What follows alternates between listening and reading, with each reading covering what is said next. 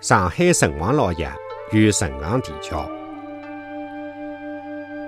原没明初，陈元伯后来的上海县城隍老爷隐居了浦东城隍乡的地窖一带，当时叫长寿里的地方。有的一日，屋里向的人报告讲，周浦塘及长浜口的百姓为了争相过桥而吵了起来，要伊去解决。陈元伯到了伊面，见一座独木桥浪向面对面站了勿少拿棍棒的人，大家互不相让，啥人也走勿过去。眼看就要打起来了，伊连忙叫桥浪向的人全部退上岸，岸浪向的人通通后退三步，随后限定三个人一批，搿里过去一批，对岸再过来一批，一批来再一批去。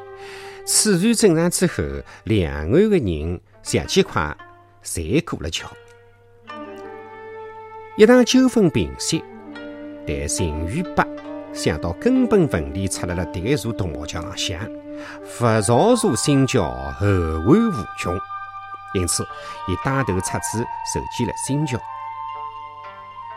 长浜口浪向要造新桥的消息一下子传遍了方圆10多里。大家纷纷出钱出力，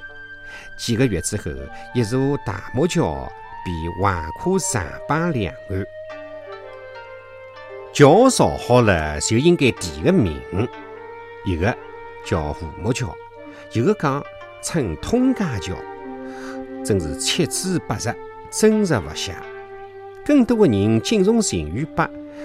要伊出场提个名。陈元伯人情难却，就集中各方的提议，当场挥笔提了大通桥三个字。但是不晓得是啥个原因，老百姓喜欢称迭座桥叫元伯地窖，也有个人称伊是奇桥，后来干脆就叫伊是地窖，并越叫越神，越传越远。到最后来嘛，地窖也就成了当地的地名。